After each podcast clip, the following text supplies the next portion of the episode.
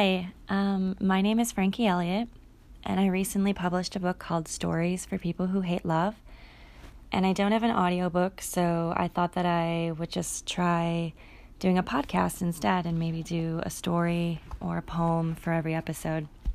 The intro music is by Cale Baxley. It's a song called Mirrors of Paradise, and I'm going to add the entire song at the end of the podcast. You should check it out, it's really beautiful.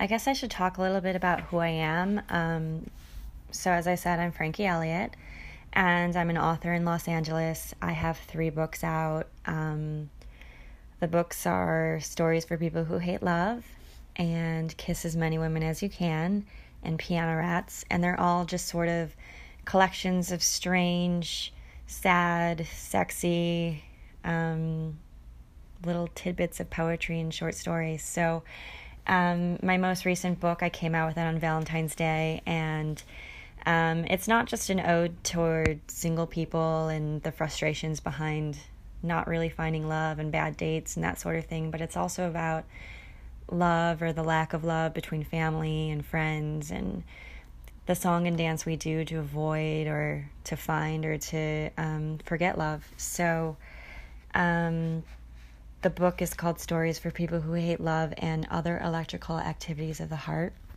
I like really long titles. and I'm physically reading this from my book, so you might hear like pages turning. And um, this is being recorded on iPhone, so I apologize for the, the shitty recording. But um, yeah, let's get started. So, this story is page 47 from my book and it's called Platonic Sleepover. It was a platonic sleepover, I declared, while sitting in the dark on his piano bench, eating cold Thanksgiving mashed potatoes. We can't kiss. I'm not kissing boys right now. He said, Of course not. No way, Franki. You're so ridiculous. Why would I want to kiss you? It was nearly 5 a.m. He threw his coat on the ground by his bedroom door, and there was an unmistakable smell of cigarettes and sweat. He lit some incense and put on a Karen Dalton record without even turning on a light. He asked if I had heard of her before. She was Dylan's favorite. I hadn't. And if I wanted pajamas. I didn't. And we tucked ourselves in. Two blankets on top, too many pillows, the fan turned on high for the sake of white noise, despite it being the dead of winter. It's hard to keep your distance when you're stuck in a twin sized bed, I mumbled, while he curled an arm around me his breath on my neck. He was always doing this sort of thing, making me feel like I might actually matter. He'd even written a couple of songs about me and sang them off key at open mics around the city. There was some silence as we shuffled around uncomfortably, our bodies touching, but not quite sexually. After we had settled, he whispered, You know, you're so fucked up. You may be the most fucked up girl I know. I tried to pull away, but the bed was so small. What do you mean? How am I fucked up? He was the one with a heart condition, condition and still drinking, still smoking. I mean it as a compliment, as the best compliment you'll ever receive. It's just, I know the way you see people and the way you write about them. It's too honest. He paused for a minute and then repeated himself. It's just fucked up. What are you going to say about me? How do you see me? People are as turned on as they are terrified at the idea of existing in someone else's art, of being written about. I suppose they should be. We can't help ourselves.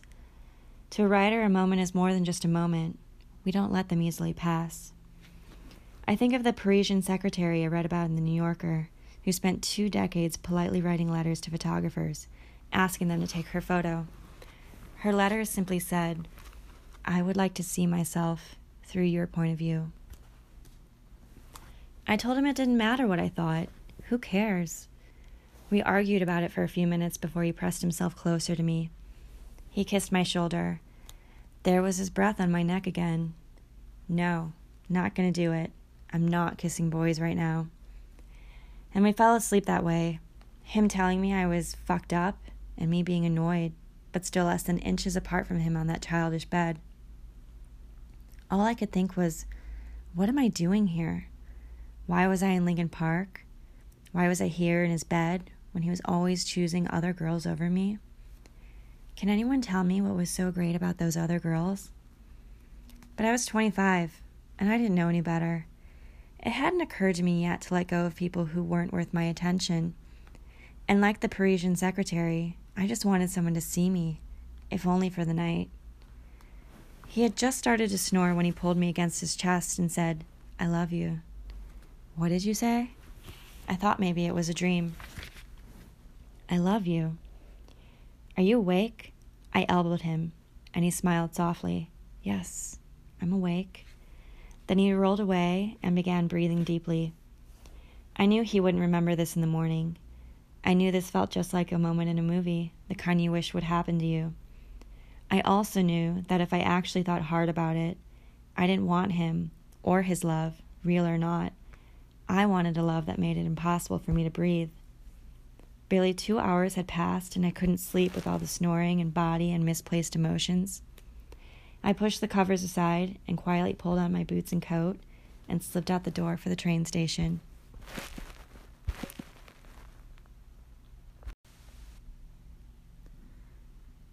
So, one of the benefits of listening to me read the stories versus reading the book is that I can kind of give the story behind the story, or at least some insight into the writing. And what I wanted to say about Platonic Sleepover is that whenever I write a story, I'm pretty disconnected from it by the time it becomes a story because it's it goes from being an experience to a memory to a piece of work and suddenly it's not about someone in my life, it's about a character. And I often forget who it's even about. So I also forget that the people that I write about are people who may still follow me on social media or who can go on Amazon or into a bookstore and, and buy the book.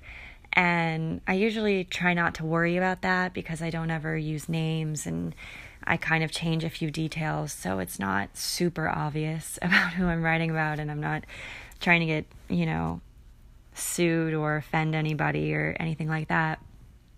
But anyway, the guy who I wrote about in the story, I guess he follows me on Instagram and he messaged me and he was like, I read your story, Platonic Sleepover, and I just wanted to say that I was going through like a really hard time in my life and I was a mess, and I'm sorry that you were involved in that but I think that the story is really beautiful and he like thanked me for writing it and I I hadn't talked to this person in like 7 years, I swear. Um I hadn't even thought about him. So it hadn't even occurred to me that this person would read this story. Um but I was really really glad that I was able to turn this kind of not bad, but just, you know, a moment that you have in life where you're with someone, but you're not really supposed to be with them, but they're just kind of like space next to you in bed until you find, I guess, the right person to be next to you in bed. But, um, yeah, so I'm just, I'm glad that he thought it was beautiful and I, and I really, really like this story myself. So, um, I guess that's the story behind the story. um, so, my name is Franki Elliot, and you can find my books on Amazon. Um, it's Franki with just an I, so it's F R A N K I, and then Elliot, E L L I O T. And you can find me on Instagram if you want, um, or you can subscribe to this podcast or tell your friends. And I'm going to try and read um, a couple of stories and keep putting up episodes. Thank you.